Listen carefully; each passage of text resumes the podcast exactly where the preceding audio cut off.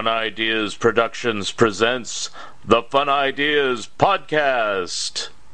Hi, this is Mark Arnold, and welcome to Fun Ideas Podcast number eight. Last week, or last time, if you were listening, I had an interview with Dan Fiorella. We spoke for almost two hours, so I've decided to break it up into two parts. So this is the second part. So here again is Dan Fiorella. Another thing that was similar, and I'm sure you know this goes back to Chaplin and Fatty again, but uh, you know they just borrowed things on silent movie gags. Like I want to know who who was the first one, or what's the first instance of somebody having trouble sitting up a deck chair on a boat? yes, yes. Because that Monty Python did it, Pink Panther did it. You know, you know, everybody has done uh, having trouble setting up a deck chair. Harold Lloyd, you know, whatever. It doesn't matter. Right. You know, it used to bug me because it's like I don't want to ever be around a deck chair. They seem highly dangerous. Things will kill you back in the day, and that and that's why we need regulations to cut down on those deck chair deaths. mm-hmm. There's a lot less of that now that they've superseded and moved in and taken care of that stuff. yeah, that's right. A little to stick like that. but yeah, it is kind of funny because you know I, I the the the good thing about all this borrowing and stealing or whatever you want to call it is at least. It's all homage. yeah at least it get it's gotten down on film. I mean, imagine all the stuff that used to be on vaudeville that's probably just lost to time that no nobody ever recorded or anything at all. You know. Mhm. I mean, yeah, film Well, killed vaudeville, but hey, it it preserved gags. So It did. It did. There's some of the early, the earliest talkies where they literally, I mean, one of the earliest uh, Burns and Allen movies is just them doing one of their stand-up routines that they did in vaudeville. Uh, Smith and Dale. The only record we have of them is that they go hold them into the studio. They say, "All right, do your thing, and we'll just record it with the sound." This is all. I, and then some of the stuff even predates the jazz singer because they hadn't quite figured out the technology.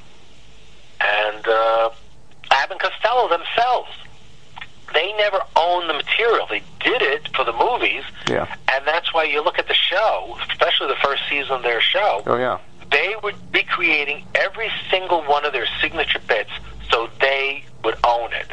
yeah, That's like the the big reason they even did TV was just so they could have it down and they could own the bits and uh, and, and make sure that everybody knew you know this is this is our signature bits and uh, Yeah. Like it was a best of. It was really their a best of right, the stuff. yeah. Well, I heard it wasn't even just for that; it was just to preserve it, so that they had the definitive version of it, even regardless if they owned it or not. You know, it was just like Yeah, yeah, but but the, the, them owning it was part of it because that was the one thing they never owned any of the material. Although that's one thing too that they they were so lackadaisical about movies, unlike some of the other teams. Mm-hmm. They would just like walk in. All right, what what are we, what bit are we going to do here? And they would just do a bit. Mm-hmm. They never worried about plot like the the, the they said the Marksville, Groucho, and all. They would really work on the plot and the, why is this working. And they were worried about movies. That's why they only did one a year because they didn't want to. You know, meanwhile, Abbott and Costello churning out four a year at one point, yeah, and you know, so there was no one. You know, the characters never quite gelled the way the other ones did. It was just you know the aggressive one and the dopey one. They never like they were became. You, you never saw the connection of them other than oh here they are. They've always been together and they always will. It was just uh, we're just filming them as they do their their shtick. yeah. What I found interesting on a lot of old film comedians is that much of the time, except Three Stooges, uh, and maybe a couple others, but much of the time, they didn't use their real names.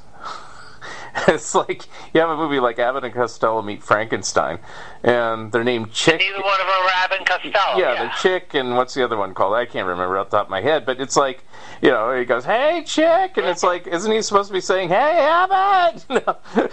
In, in one spot, he almost does. Yeah, When they're up against the wall, he uh, Abbott, Abbott. He's like, he does say Abbott real yeah, quick. yeah. it's like, you know, and it's like that's their signature catchphrase, and they can't even say it because you know, in most of their films, they're not playing themselves. So it's really weird. Yeah, because they play the same characters each time. yes, yeah, essentially. I mean, and the, the the name is in the title. You think, oh, we'll capitalize on that, and then weirdly, because this was just on the other day too, and Abbott Costello Meet the Mummy. Yeah. There's names in the script they just like threw it. It was the last movie for Universal. Nobody was watching. Nobody cared, and they refer to each other as Abbott Costello through that whole movie. Yeah, yeah. Even if I you look at the that. credits, says uh, yeah, he says, "Oh, he's Benji Benjamin, and he's something." No, they they hey Abbott. They're doing the whole. And I never understood that. You don't even know why they did that either? Or was that something that they were contractually obligated to not use their real name or something? Because, I mean, like Three Stooges, they said, they it was always, hey, Curly, come over here, you know. Or if they didn't Yeah, call him yeah. by name, they call him uh, Knucklehead or whatever. You know, they didn't call him Yeah, yeah. another name, like, hey, Bob, come here, you know. It's like, you know. They were always ha- only in some of the early stuff. They actually do have different names, and like the like the first one or two films. That's they- true, they- that's true. I think Punch Drunks or something, yeah, and the Woman Haters, yeah. Oh yeah. The Woman Haters one. That's the first one. They're doing the whole thing in in, in, in Palmer poems, rhyme, which is just a weird one. Yeah. But that was the first one. As before Punch Punch Drunks. That, that one that was always one of my favorites. That's when you know Pop goes a weasel and everything. Right, but I don't think they use their real names in that one either. You know, it's Oh, a- real? Uh, you know, maybe not. I think yeah. it's the But, third one, uh, which the third one is uh, Men in Black, which you know that Oh, it that is. one they definitely use the real names because they're going calling Doctor Fine, Doctor Howard. yeah, exactly. Yeah, Well, I think, I mean, I've read Laurel and Hardy kind of like did that to protect themselves because Mhm. there was this thing where if you invented a character yeah, and you played it, you didn't own the rights to that character. yeah, Chaplin got away with it because he was Chaplin, but how many rip-offs of Chaplin were there that were making movies at that time? yeah, There were people out there dressing like Chaplin, calling out and mis misrepresenting it, and they were turning out and pretending they were Charlie Chaplin movies. hmm So, and he, he had a difficult time tracking down because you really can't copyright a look. But Laurel and Hardy, when they finally realized that they were a team, they to be working together. yeah, Uh, they decided, all right, we're going to use our own names. yeah. And they did most of the time. They just had variations sometimes, like Ollie D and Stanny Dumb. I know. Yeah, yeah, for certain things. But their their earliest movies where they're together, but not quite a team. Yeah. They are still putting pants on Philip. The big Yeah, yeah. name is Philip. That's right. So, uh, but it was like w- once they realized, hey, you know, I think this is going to work. We should, and then they became Oliver Hardy and Stan Laurel. So that point, and, and then yeah, them, the Stooges, but every other comedian, it was like. Even though they're playing the same part, they were always like, oh, well, in a movie, Clark Gable never plays Clark Gable. He plays this Yeah. name and that name. Yeah. And they went that route, which was, I guess, the more traditional. The Marx Brothers never, never played their own names. Yeah. Uh, the closest, So, like guess- Chicolini or something, you know. Yeah, I mean, they did some goofy thing, but it was always. but yeah, he was like Rufus T. Flyer Flyer, you know, whatever the other ones. Uh, Hackenbush. yeah, Hackenbush, Uh, yeah, Doctor Hackenbush. anyway, So it's uh, yeah, yeah. I guess I guess it was easy, you know, to each your own, or I don't know if there's anything legal, but but they, were always. It was never like they were playing parts. no, I have only you mentioned the Ritz brothers. I really have only seen their Three Musketeers because not much is on home video. Uh, do they use their own names or they use character names? Uh, they. You know, I, I watched. I saw two of their movies. One's a horse racing movie, Yeah. and one was them playing hillbillies uh, or fake hillbillies. They pretend to be hillbillies against on an entertainment show. And no, I, I you know, I actually I couldn't tell you if they were using their names or not. Okay, I'll have to do more research. I believe in the Three Musketeers they played the Musketeer named roles, but that was because they're doing an actual Yeah, yeah. book that's the only one book I- I reference, don't- you know. But, Yeah, yeah. but But uh, yeah, I can't remember now if they were playing names. Not that they ever call each other names so much, but yeah, yeah, uh, yeah, I can't remember now. And again, I only just saw them for the first time a couple of weeks ago. TCM had three of their movies. It, it was their premiere, so they had never shown the movies before. yeah. And uh, I mean, if I were going to guess, I think they played. You know, the characters had names. Yeah. I think I, I, I, going back to Harold Lloyd, uh, I mentioned him earlier. I think there's only one film where he goes by Harry Harold Lloyd, you know, and I believe uh, it's. But he always played a Harold. Yes, he did. But it, there's, I believe it's Speedy. I could be wrong, but it's one of the ones on Criterion. So it's, uh, I, I believe it's that one. He signs the check or something, and he signs it Mr. Lloyd or something like that. You know? Oh yeah, yeah, yeah. yeah. So you know, but yeah, he he never tried to use his real name the whole time either. But yeah, eh, whatever. Um, let's see. Going back to your career again. well, now we've well, I told you that you know it's pretty free form on this stuff. It's okay, you know. So, um, there, but there's a couple other things I wanted to ask about. It's like so, I'm in. I'm a West Coast guy. I'm a Californian, um, but I know of Joe Franklin. Um, and I've heard his show has been on it's like a zillion years out there in the East Coast, and was kind of revered. And you wrote for that. How, what was that show like, and what did you do for it? Because it's all right. All right, this is all right. This is kind of weird. The, the fact that I had I'm not going to say run-ins, but my path crossed with Joe Franklin on two different occasions. It's a totally separated occasion. Uh, all right, as I mentioned, well, uh, Joe Franklin show, yeah, he's a legend. He's an icon. He he. There was a time when he got people on the way up, and he was like the first talk show that existed. So he could have on his talk show, you know, Bob Hope, Bing Crosby. He would have these names, and then the next night he would have these total local people and unknowns. Hmm. It was just remarkable. They just liked him, and if they were in town and they could fit him in, they would do the show in, in the spotlight. Hmm. Uh, he was a horrible interviewer. uh, he would just he would just do weird things like suddenly break into a trivia game with these people like like make uh, when he had young people on the show he's still making obscure old timey references hmm.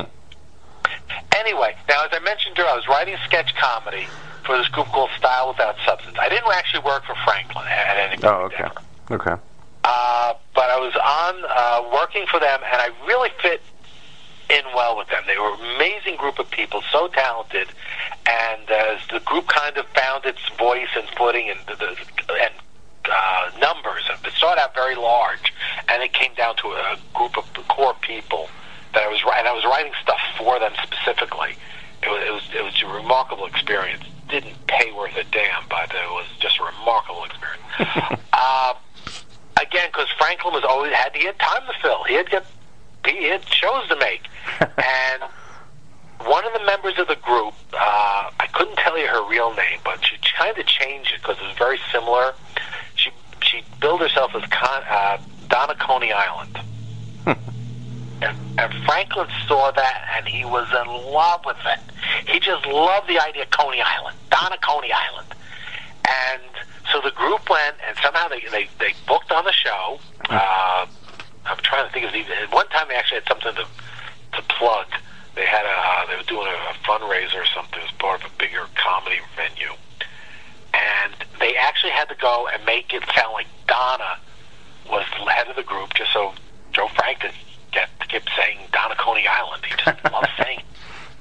And one of the sketches, oh, well, back to then, then circling back again. One of my uh, signature bits for them for South That Substance was a uh, Shakespearean parody called Abbott and Othello.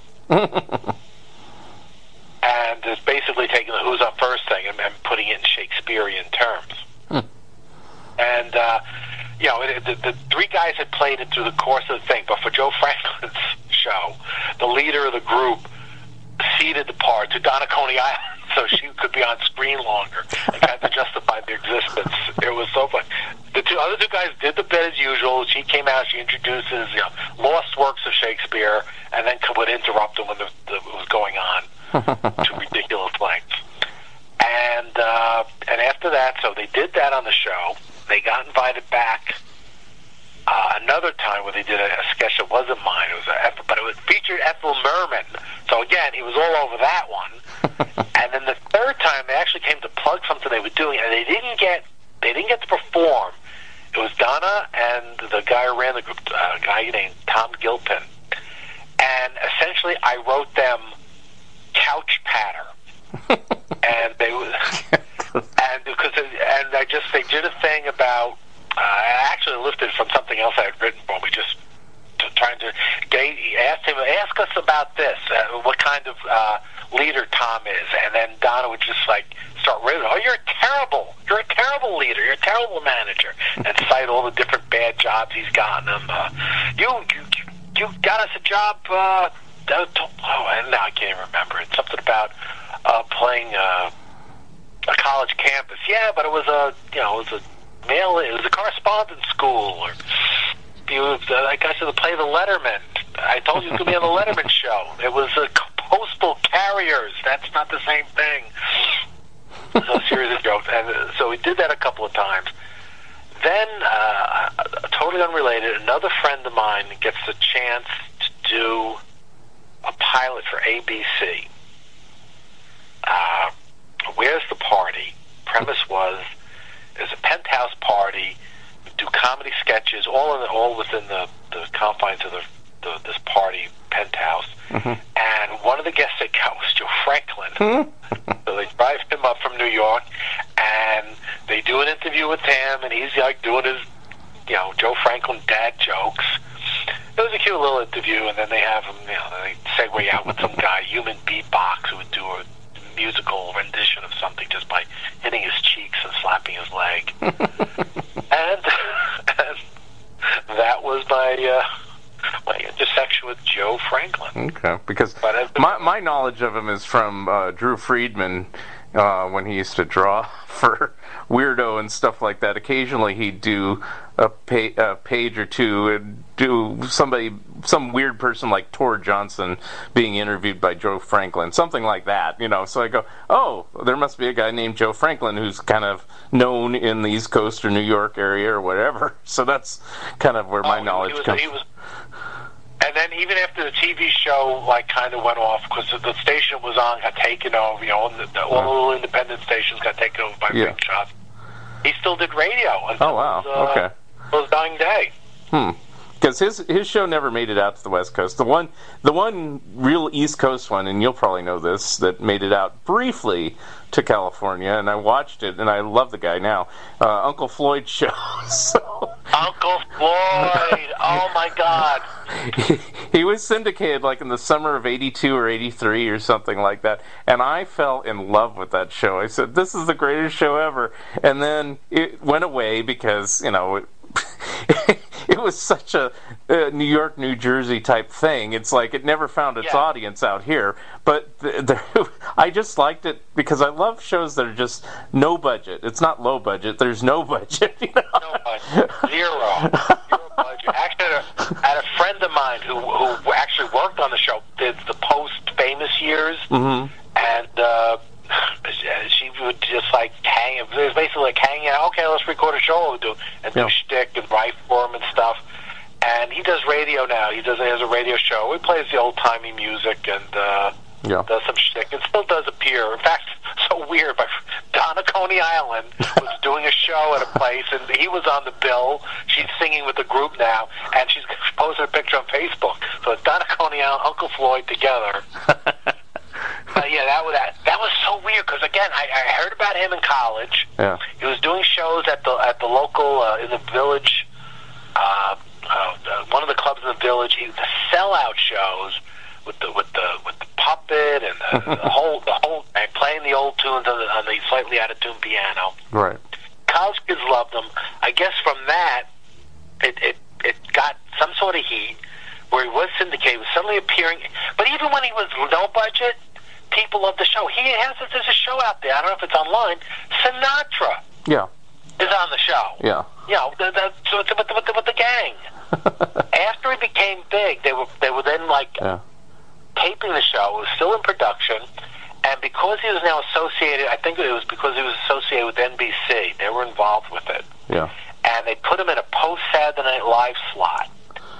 And suddenly he's doing a shtick, and who's appearing on it is whoever was in New York being on the, the talk shows. Monty Python would show up. right And I'm sitting there going, what? Monty Python's on Uncle Floyd? yeah I just I couldn't wrap my mind around it. And it just, he Hmm. burned very brightly, and then just it, it went away. Yeah. And it was just it was just a weird, weird The, thing. one, the ones I remember at the time, uh, Peter Tork, and of course I think you can see him on YouTube now. He was on there a few times, you know, in, before the mon- Oh, okay, the yeah, Monkees did the big reunion tour and everything. So you know, it's kind of like, oh, that's what happened to him. it's like things like that. So you know, but Well, very much. Yeah, it was. It was, it was friends. I mean, the, most of the time, you know, we weren't friends on it most of the. weren't guests on it most of the time. Yeah, But at one point, it's just a weird thing because it was in New Jersey. Then the wrestlers would show up.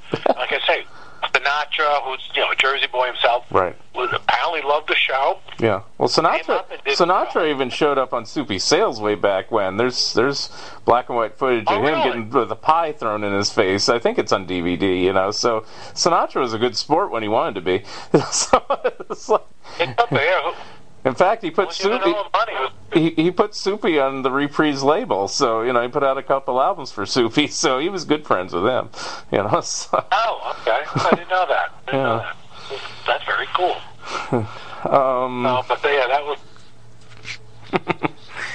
Let's see. And then turning to radio, you did some stuff for Prairie Home Companion. Is that what it says? yes, I did. Oh wow, was that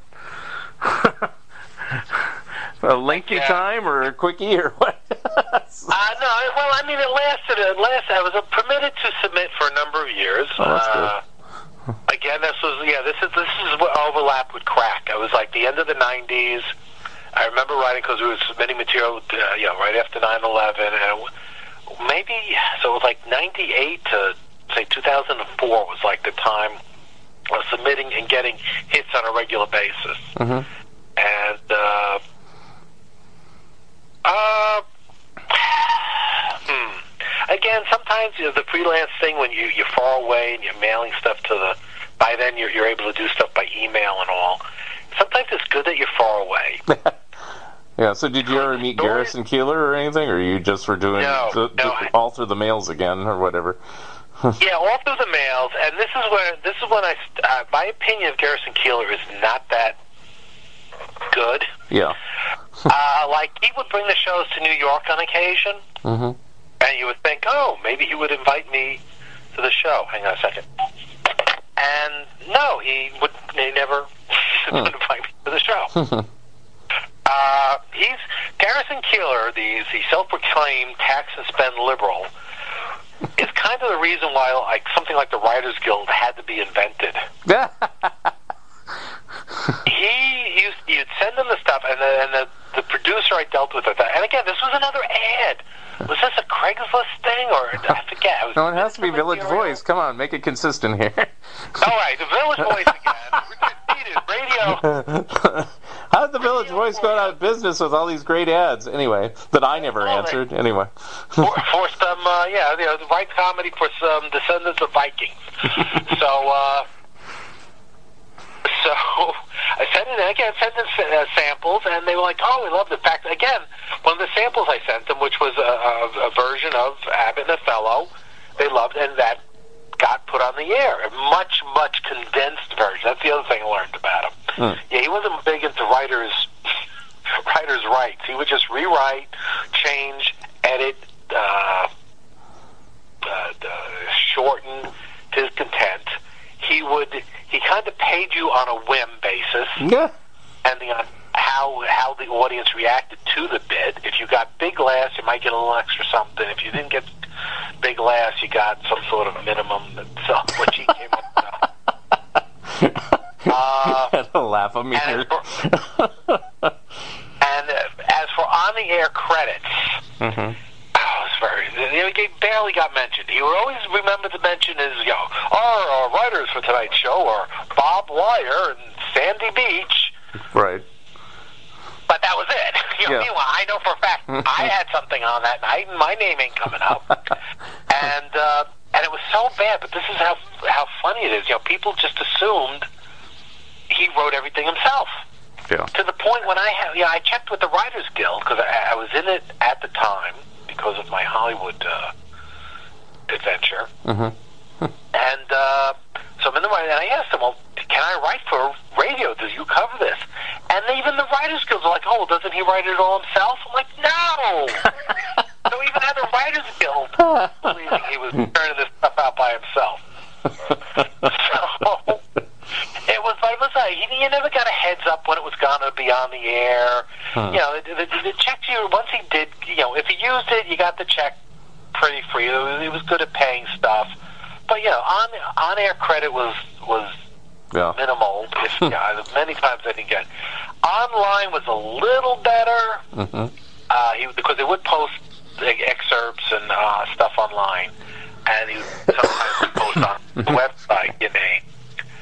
Uh, but now, because of his dealings, his, uh, his dating history, Yeah. that, that's all gone now. So that's why I was lucky. I recorded a lot of stuff offline Yeah. on a tape recorder. I actually plugged in the thing, learned to record and then tried to record, you know, and then tried to turn it back into digital, Yeah. or I uploaded it. And that's I, I put that stuff on my website too, Yeah. just so it exists somewhere. Yeah. I'll, I'll be honest. I was. Ne- And then- go ahead.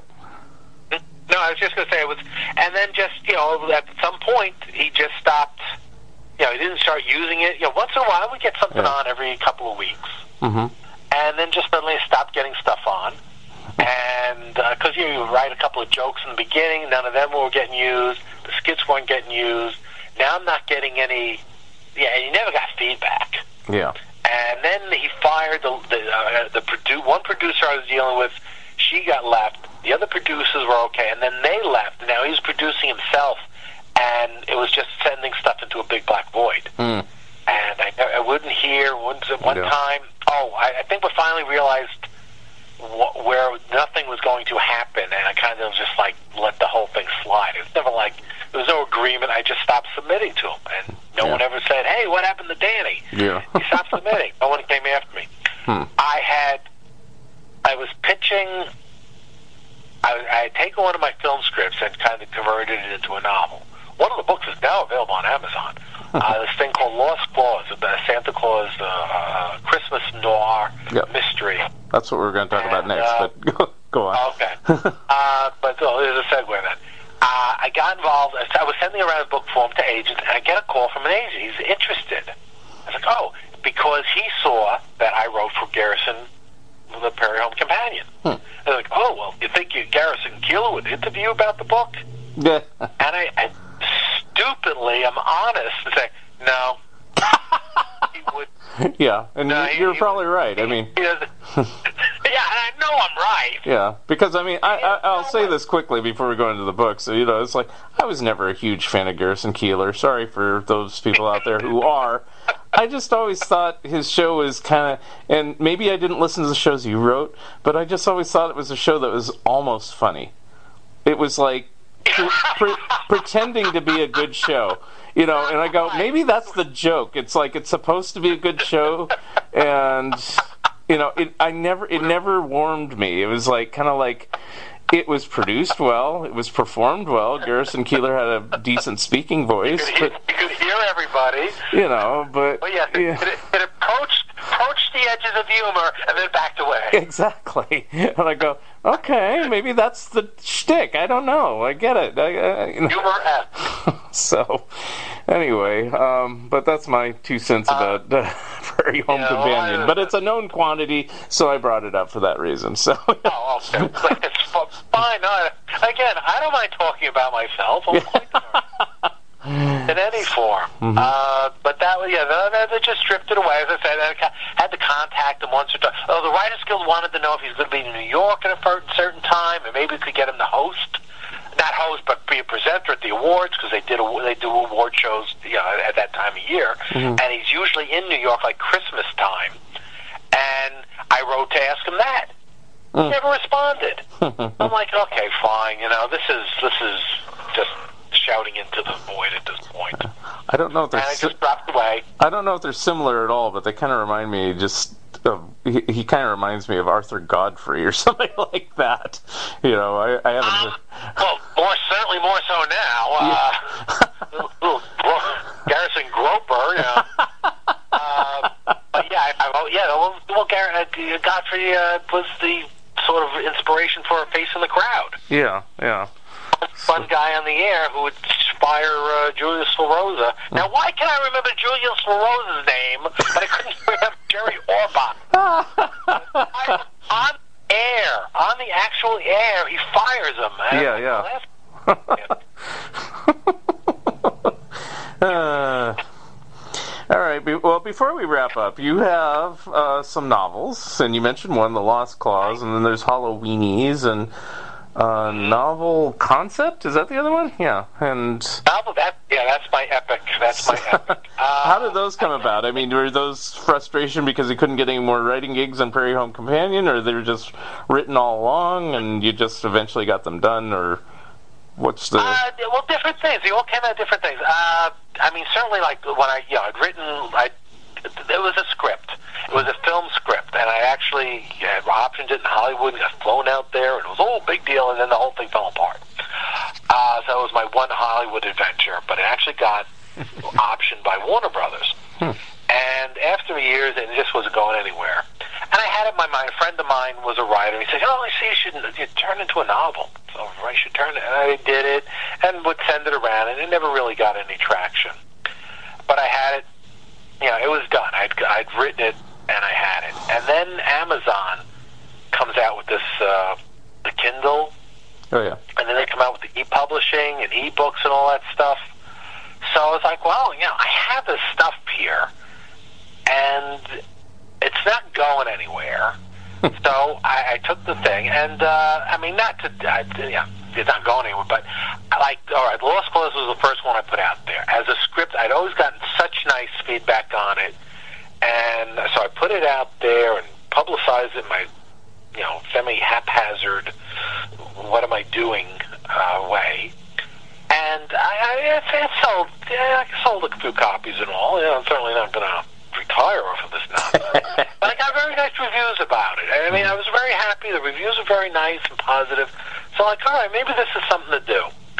So I, I, I visited, revisited a couple of my other scripts. Uh, well, uh, the, the, when I wrote Lost, Lost Claus, the, the, the, the character, Nick Flubber, is a detective, very bogey type of detective, and he's in a Christmas story. That was the whole Mm-hmm. the whole shtick. Let's take a hard-boiled detective and have him team up with an elf and look for Santa Claus who's gone missing. Comedy gold. So, uh, but the thing was, at one point there was one producer like, "Oh, you know what you should do? We could pitch this as a movie or TV movie, and it's going to be a, the pilot for its episodes, and Nick Flubber could be a character." And because of this, on this guy's pushing me, I actually wrote a couple of other Nick Flubber adventures. And then when uh, when the one thing says, well, let me go back and pull out. I think I had a radio script. I, I had a list of different adventures they could go on, and I I pulled out uh, another thing. I'd written a, a like it was an hour. A parody. I wrote half hour version of the show where you could pitch, and an hour version of the show. This is how insecure I am, and I'm willing to do what anybody tells me to do. he tells me write two episodes, one of each.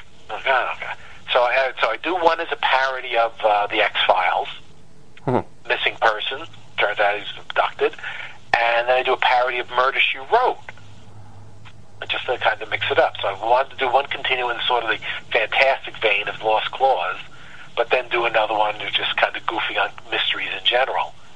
And so I took those two things. I, I uh, you know, grabbed the scripts and then went back and revisited and rewrote them. So now I have like three books of Nick Flubber mysteries. Uh, I was actually asked, a group of Hollywood writers were putting together something, and I wrote a short story for them. Uh, uh, Cupid is Cupid is as Cupid does, where Nick Flubber very much like Lost Claus, where he's looking for Santa Claus, he winds up having to look for Cupid. Hmm. So that was always the, the, the premise. This this this hard-boiled detective keeps winding up in these very weird, supernatural, fantastic mysteries. Hmm. Uh, Halloweenies was a, was a script I wrote. I just loved it. It was always something because that was kind of like my childhood. Loved Halloween. I had a I had a story. I had a ton of Halloween sketches I've written over time between uh, the comedy group, between uh, the Prairie Home Companion, uh, even with the a group I'm, I'm submitting material I deal with now on the West Coast, uh, TMI Hollywood. They do. Uh, Hmm. They try to turn out a show a week. and they try to do seasonal shows. And so, yeah, between Christmas and Halloween, my two favorite things, Mm-hmm. I would write these comedy sketches, and I had so many. Uh, it was like, oh, what am I going to do with this? So I actually wrote a script about childhood and Halloween costumes and just things I remember from my childhood. You know, writ large, you know, wacky things that I would never have.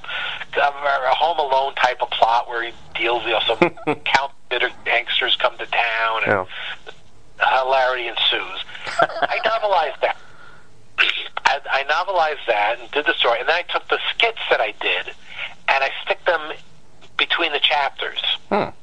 And I work it into it's one of the characters actually has been writing these things, uh, so you get to see it. And so I put that out there, and then then my opus, novel concept. There are ideas. Certain times when ideas come to you, you know what they are. This idea, oh, this is a movie idea. Oh, this is a TV idea. This is like a half hour. This is a comedy skit. Oh, this is a prose piece. This is just like a, a comedic article I could just write, or a crack thing. And this uh, one idea just presented itself as a book. And I'd never written a book. And this is years ago. I started working on it years and years ago. I, uh, I, I, I wrote it. I, I completed it. I then lost the bulk bulk of it with a computer Hmm. issue I had. and I and it was just I. I, I couldn't bring myself to even go back and visit it. And then the e-publishing thing comes up, and I, I liked the way Lost Claus did and Space Case. Oh, to plug, the only reason I went forward with these, uh, the idea of doing a self-published book, is have you ever seen some of the covers on these things? Well, I've seen. You mean on your books? Uh, I've seen the covers. On, No, not in my book. Oh. No, no, no, no. I'm about to plug. Uh, they, they put these covers out like clip art pasted together. They're awful. Oh. My daughter was a, grew up to be a graphic designer, and she designs book covers at St. Martin's Press. Oh. okay. And I asked her, "Would you design a book for this?" Oh, sure, Dad, because I, you know, she has to. I gave her life. Yeah. She and she's done these wonderful covers to the book, which uh, to me makes if if it didn't look that professional, I don't even know if I could go ahead and do these things. Yeah. Because the last thing I need to put is a, you know some uh, homemade knucklehead color formed style of clip art cover, Mhm. which I see out there all the time. So uh, I'd written this, and then because of the this e-publishing thing, I said, you know what, I should I should really complete this. So I went back, I found the old files, pieced together what I had, rewrote half from memory, half new, the, the, the, the sections, the chapters in the middle that got lost, and completed that. And it's, I got one such review. Some guy reviewed me like he was a professional reviewer. Your first, Mr. Fiorella, it's a 10 tier review. He loved the book. I just couldn't believe it. Someone who, who does Amazon stuff just would write a review that was so nice Mhm. and it's just the and that again everything comes from some version of myself young writer wants to write is told oh you can't write this you gotta he wants to write you know, some big epic bestseller well you can't write that you you're only good with history and he goes i need to go out and see the world so i can write what i know stows away in a boat and then his adventures go from it it's a very episodic book but he keeps you know each each uh, place he winds up uh, doing adventures. Some of it's a parody. I, I you know touch on horror. I touch on prison drama, uh, fantasy kingdoms. It was, it was just a blast for me to write. And the fact that I was finally assembled it and put it out there, I was very happy with it. Like I say, it's it, it got some very nice feedback. So hmm. the stuff is out there. I, I haven't. I've managed to occupy myself in other ways, so I haven't really. There's there's another thing that's supposed to be. I'm supposed to be writing. I haven't. and you know, the, the That long- sounds like me. long it, right, you get you get to a point. It's like I, I've fallen in with this group, and I try. I end up writing for them like a skit a week Mhm. and another online site. I've been doing them. They're uh, uh, deal with comedy, so you're dealing with uh, writing one-liners for these people, and uh, it's, it satisfies some of the itch because it's a very instant gratification. You're, you know, to knock out a five-page, six-page skit, Mhm. it's good. It's done. It's gratification, and you move on. To, to, to pull up my bootlaces and to tackle a uh, a film script or, or, or take one of my old bits and uh, turn it into a new book has become very daunting in my old age. I'm really dragging my feet with this nonsense. but uh, I, I I got stuff I want to do. I know in my brain I have it. I just Yeah. have uh, find myself taking in a lull at the moment. So That's okay. I go through periods like that. I go, ah, I can't work on anything, and then suddenly I just get the creative juices again and start writing again. You know, it's like, but uh, right now, I'm kind of like doing the podcast, and I go, I know I'm supposed to be working on this one book, but it's not due till it's not due till 2020. So I, you know, as long as it's well, you 28. can out. You, What? I go, you, you, well, you yeah, you keep churning out things. Yeah, yeah, but I mean, I, I finished a lot of stuff this year that isn't out yet, so I'm kind of like, I don't want to work on the 2020 project yet. It's like, as long as it still says 2018 on my wall calendar, I, am fine. That's how I figure it. But then I might regret it and go, wow, I didn't work on something for the last three months, but oh well. Oh, the same procrastination. Yeah. And the thing is, saying, "Oh, if I glide through," and normally, you, you, you- yeah, yeah, I'll, I'll glide through it. I'll get, I can buckle down and do it when I have to do it. And then something goes wrong. It's like, oh darn! If I had given myself the extra time, this hurdle wouldn't be quite so high. And, Right, Oh, right. you know, you type and your typewriter breaks back in the day. Yes. It's like, oh, no ribbon in the stores. Or like what you oh, said, no. you, you lose your hard drive, and then it's like, ah. Boy, that'll that'll take the wind out of your sails real fast. Where's my script? Oh my god! So, um, bef- before we go, be, uh, once you stop procrastinating, do you have any future projects you'd like to plug or anything like that?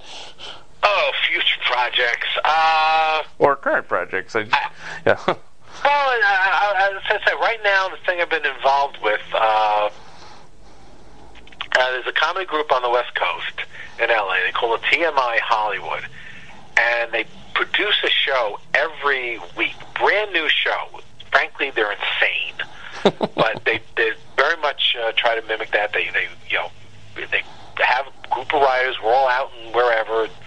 I, I think they have a few nearby because you know LA is apparently you know lousy with writers, and uh, they they get the material. Wednesday they do read throughs. They start rehearsal Thursday, Friday, and then they do the show uh, Sunday night. Uh, I've had some uh, success with them. They did again; those don't pay squat, but. Uh, yeah, I've used some of my stuff. They they started producing a video, sort of a you know weekend update, like week in review, uh, celebrity minute style of uh, current events, and uh, writing jokes for them. And that they I usually get a couple in in each video.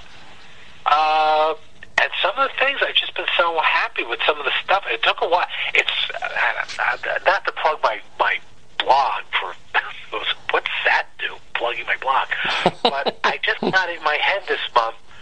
You know, it's Halloween coming up, and I like I said, but I said the thing. I have a ton of Halloween stuff. Where's it going to go? So I started using it. One to kind of push Halloweenies the book, you know. I- mm-hmm. But I've, I've been posting some of my Halloween stuff from all the various formats, back going back to Prairie Home, or you know, write a ton of stuff for them. And then realizing the different muscles, the stuff from Prairie Home had to be very short. You know, the Steve Allen stuff, yeah, you couldn't do more than a minute. Prairie Home, the stuff that he would let us write couldn't be more than a few minutes. It usually was like a commercial commercial parody. So yeah, couldn't be more than two minutes. They would do, he would, when I wrote something long, he would just cut it down to bare minimum. uh, now I'm back this group because they're on stage and they can't do quick cuts. So they got to do it. Then they got a big cast. So you want to write.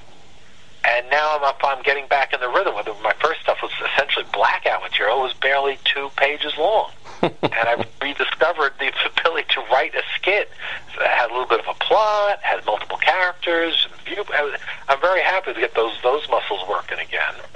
That's cool. Uh, so that's uh, they're, they're, and they're, they're they're pretty talented, and uh, as I said, they're these young kids today, and they all want to make it. Uh, obviously, they're, they're they're pushing hard to get somebody to, to, to notice them, and I, and I hope they do. They're they're a very talented group of people, um, and just the task they take on to me that's insane. to do a live show every. Well, they do about three weeks a, a month, Mm-hmm. and they take various their various breaks. Then they do theme shows every so often. Like the the Comic Con is out there. They did a Comic Con show, which was the last time I, they used one of my bits. Hmm. I did a parody of. I did a parody of the Quick Draw conference they do. Oh yeah, yeah. With Ser- Mark, Mark Evanier. yeah, and Sergio and I think Scott Shaw Yeah. does it or something. Yeah, I've ne- now I've, I've never been, but I read Mark Evanier's uh, blog. Right. And okay, he always talked about it. The lead up. He's a very he does nothing. Technically, has nothing to do with the the Comic Con. He's just like owns it because he's there. He runs like a billion panels, and he Yeah. runs this and. Uh, he, he's just you know Mister Mister Writer guy as far as I'm concerned. Mm-hmm. he just he just does everything. But I you know I've seen tapes of the thing, and I just find you know what there's something that nobody's ever parodied before. So I did that, and the group used it. I was like, "Oh, that's very happy." I'm, I'm, I sent it to Mr. Evanier, but I, I haven't. I'm waiting for a reaction from him. Hasn't come. Uh, yeah, they do the videos every week. I get some jokes in there. So TMI Hollywood Minute. Uh, yeah, like I said, long term, I'm supposed to be taking one of my scripts and turning into another Nick Flubber adventure. Mhm. And I have a sequel to Halloweenies, the same family, but a Christmas story with the various different things. And again, utilizing the some of the myriad of uh, Christmas sketches I've written over the years. Mhm. Uh, you know, play around. Let's say, do- want to- oh, uh, there's a there's a website uh, called the Big Jewel. Hmm. Again, they play squat, but looks good on the resume, and uh, you'll get exposure. And uh, th- every so often they do prose pieces. So when I come up with a, a prose idea that doesn't necessarily work as a skit or dialogue or anything, nothing long, uh, I send it to them. There's a guy who uh, heads that thing, who's now named Julius Feroza, can come up with. oh, Kurt, Kurt Luchs. I think L U C H. He runs that. He's he's an author. He's done a lot of different things. I, oh, I actually crossed paths with him. One of the radio syndicators I dealt with, and wrote material for them. After Prairie Home Companion, there was these two different companies that syndicated comedy all over the country. And uh, I wrote a lot of. And again, that was short writing, two minutes. Was that a was that American Comedy Network? I saw that too. I didn't mention that. So Yeah.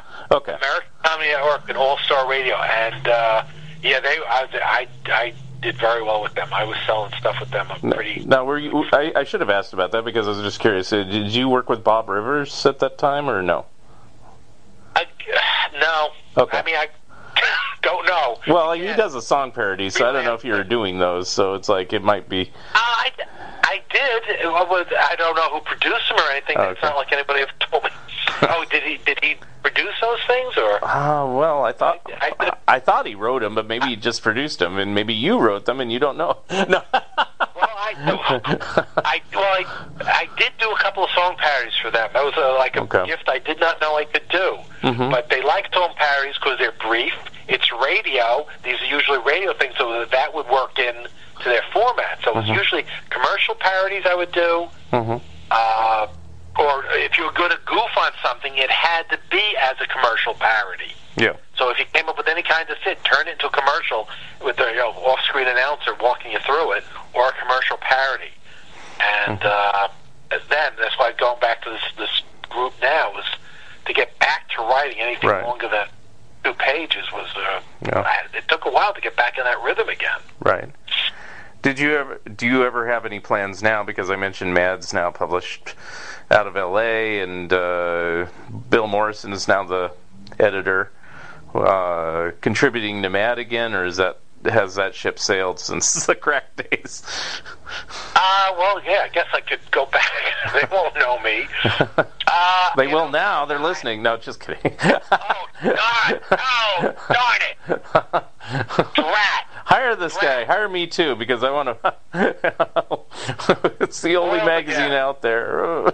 yeah, that's the weird. Yeah, that's, I, you know, I keep considering, but again, it's one of those things like, oh yeah, I, sh- I should do that, and I never quite get around to assembling the material. And I really need to buy the magazine and see what their how their rhythm is. It's, it's so much of it is. Sometimes it's a matter of you got to get the rhythm of the place. Yeah, yeah. Lay of the land. Well, they've Sometimes they've I- done I- four issues. I will say this: they've done four issues, and I think it's like a breath of fresh air. I still think they're finding their way, but Mm-hmm. uh, the last ten years or so with Ficarra as editor by himself, I thought got really stodgy, and then it just got to the point where, oh, you know, hey, we found some humor in making fun of Trump. And it wasn't a little making fun of Trump; it was a lot to where it's like, okay, I mean, I don't, I don't care for the guy either, but you're kind of overkilling it here, you know. Right, and so the new Mad, you know, they'll t- put a jab at it, but they'll tackle other subjects again, and it's like, ah, you know, it's like, so Well, that's it. I think that, that, that, that that's the danger of anything. You, once you, you kind of become your own little echo chamber, know, and uh, like I guess the you know the it knew, again because people aren't face. At least I'm assuming it. Mad maybe was like cracked, where you're not face to face with people, and it's a very small circle they have. Who are making these editorial decisions, yeah, and you can't forget. yeah, And uh, I, I don't know if they suffer from like thing. I know, like Disney went through a whole phase where after Walt died, it was like, well, what would Walt do? And they became paralyzed, right, you know, paralysis by analysis, and uh, they couldn't figure out what to do because Walt want it that way? And at some point, you need that fresh breath. They're like, it doesn't matter what Walt would do because Yeah. he's kind of gone. And maybe we just need to take it. I mean, it was. It's all corporate. I mean, it Yeah. wasn't like people sat around. Oh, we should move to the west. Corporate. DC is owned by. Well, it's all Warner Brothers. Yeah, it's time. Yeah, it's all oh, Warner Brothers. Warner's like, yeah, we want everybody under the same roof. Same, Yeah. know, they happened with crack. Yeah. Florida bought it, and they, oh, we want everything down in Florida now. Yeah, Go- And that's one of the heartbreaks is that because of that anthrax thing, all that work was gone. right. All the cracked archives had to be destroyed because of the exposure to that stuff. So, hmm you know, I have what I have. I've scanned it, tried to Yeah. try to preserve it as I can, but uh, it's simply, you know, the, the, any cracked retrospective is going to be lacking because uh, the originals are gone. Yeah. But yeah, I, I should be. I should be looking at submitting to that magazine. Yeah. Huh. Laziness, I got I'm my own worst enemy. well, uh, any last things before we go that you want to say or give his advice or say don't do it, stay out of writing? well, yeah, we covered writing nasty letters to but Don't do that. Uh, I mean, what, do I have any advice? If I had any advice, I would take it myself. uh, I mean, you know, if if it feels like there's all the reasons, I've reached the age now for it's like for all the reasons, I should just like pack it in. I don't because there's some you know, sometimes even with the laziness and the things and you know you have to do when you're young you're like oh, I can do anything and after a few years you realize actually no you can't. Mhm. But if you enjoy, it, it, I still there's some things I do it. If oh, when I get it, when you get that idea, that first idea, Mhm. and it starts to click, oh God, there's no feeling like that whatsoever. And it's just, and it's nice that I know that I can take an idea and turn it into something. And I wish I had more outlets, but Yeah. you know, I'm doing what I can. Uh, you know, I, I don't know when, if I should quit. I mean, if you listen to the podcasts on the, on the creative life, I just get so depressed. It's like all these people made it and I haven't. but on the other hand, but every so often, I, I, kind of reminded of something. Yeah. I remember one years ago, a, a friend of mine, and he now this is a guy who had, had some success. He, he was actually involved with TV show and all. And then recently, so another friend of mine, he'd been uh, sort of in the creative side of show, uh, Showtime and all. He, he recently retired, and he said something to me, which the other guy said, "Wow, yeah, I've always been impressed by you."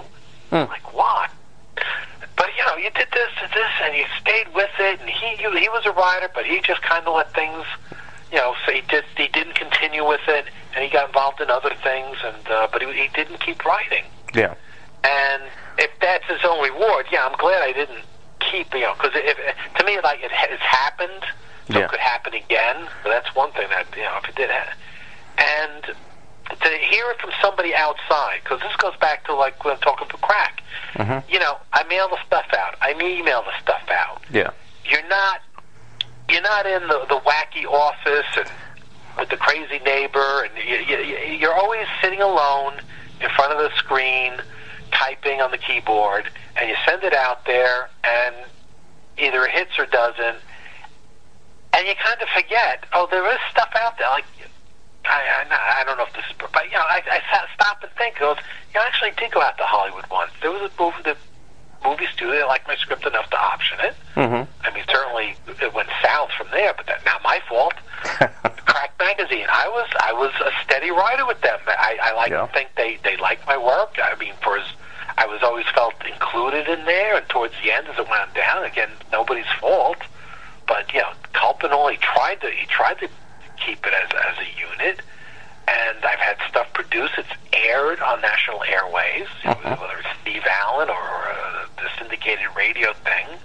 I one time uh, that the, the, the syndicated thing, uh, the movie a song parody I did was on CBS FM radio here in New York. They never do parody things. Like, oh my God, how did that happen? and and you and you forget. Yeah. But it, it's a it's a nice feeling if you have the people uh, the if you work gets to like competent people who can do a nice job with it. Mm-hmm. You just you sit in a little bit of awe, not just of yourself, but just the whole process. Like you wrote something on paper, Yeah. you sent it to them, and they bring it to life in some manner, and it, it, it's just uh, an amazing feeling. I mean, it, uh, and if you can get that feeling, I, you know, it's like I guess you don't want to be addiction you chase it at all odds. And fortunately, I've always had one foot in reality. You know, Yeah. husband, wife, family. Uh, it couldn't go too far afield. Go chasing that dream wherever it takes me. Uh, you know, there's still the day-to-day reality to keep you grounded. But um, it was always weird. I, I always felt like I had one foot in each world Yeah. and one kind to help balance the other, where I wouldn't I wouldn't go, you know, we're not going to jump in a car and drive to L.A. and serve uh, wait tables or something. And uh, this isn't. I'm rambling at this point. That's not even advice. what the heck? Where's I going with this now? Oh, you were still talking? I'm sorry, I fell asleep. Oh. Man. I may have to break this one up into two episodes. I probably will because it's you know we're talking about two hours here, which is fine. Uh, Oh my God! It's all right. Oh, You get me started, man. Yeah. Anyone gets me started. It- I I sit in an office all day and I can't say boo, and now I got Oh, somebody okay. wants to hear my story. Shut me up. See, I work in an office where I'm on the phone all day, so it's like I'm like really like, uh, do I really want to do this? But at the same time, you're doing most of the talking. I ask the question, then I can just sit back and go, ah, he's, he's talking. Very, very clever. um, but this has been very entertaining and uh, very good. Um, any last things to say, plugs or websites or anything or anything else? Uh, Uh, shoe size? I don't know. Yeah, the usual bit. Social media. Buy buy my book. Uh, uh, Dan. Yeah, I'm danfiorella.com. On I'm on Twitter. I, I yeah, I, I use my Twitter feed to put out. Actually, that's a weird thing. That takes a lot of it. You scratch a lot of itches when you get a one-liner or something, and you post it on Twitter. That that that's like scary how much of it itch and then it distracts you from doing something real. but uh, yeah, I uh, yeah I, I, I tweet probably too much. and uh, but yeah, but that's but I throw out yeah that's the jokes and stuff. yeah, my vice is Uh, the Facebook. But- yeah. Galaxy Rangers still exists out there, and there are fans, and they're they're on they're on the web, and Mm-hmm. it's a bit of an ego stroke having them pop up on my web. They ask me questions. Hmm. Uh, it's just yeah, it's just all this stuff. It, it, it exists. It's out there. People do watch it. They like it, and you you kind of forget it. It's like uh, uh, my friend used to say. He, because he didn't go around, you know, you work in an office, you don't tell everybody you're a writer. He always Yeah. said, I said, you don't? And he goes, yeah, it's like my superpower. It's my my secret identity. yeah, yeah. I'm Clark Kent here, but out there I'm Superman, and I really don't want people to know. And it's kind of nice once in a while with, oh, the Well, for me, I don't like to explain myself. It's like they go, "You're a writer. What are you working here for?" Oh, Oh, the other thing. Oh, you should write about this place. It's so funny. Uh, and I no, I write forget about this place. You know, that that that when it finally came out at work and they found out, that's constantly. Oh, wow, you should write this. This is funny. Are you paying attention? Oh, why don't you write about? No, that's okay. Thank you. mm. All right. Well, it has been a pleasure, and. Uh, well, thank you, thank you, so no, it really was a pleasure. It's, it's just like something cool and neat for me. So, all right. Uh, and cool, cool and neat. Cool. once I get it set up, I'll send you a copy and post it all over the place, and uh, you'll know about it soon. Oh yes, please, please do, please do. Well, thank you so much. I appreciate you taking the time out and the invitation. I, it's uh, this is something new for me. It's like a have a career retrospective. Yeah. I realized, oh yeah, I, did, I had a career of sorts. Yes. Yeah, that's cool. All right. Well, thank you so much. Thank you very All much, right. Dan, and hopefully we can talk again soon. Absolutely. All right. Absolutely. You do it. Have a All good right, day. yeah. Mm-hmm. You too now. Bye Bye.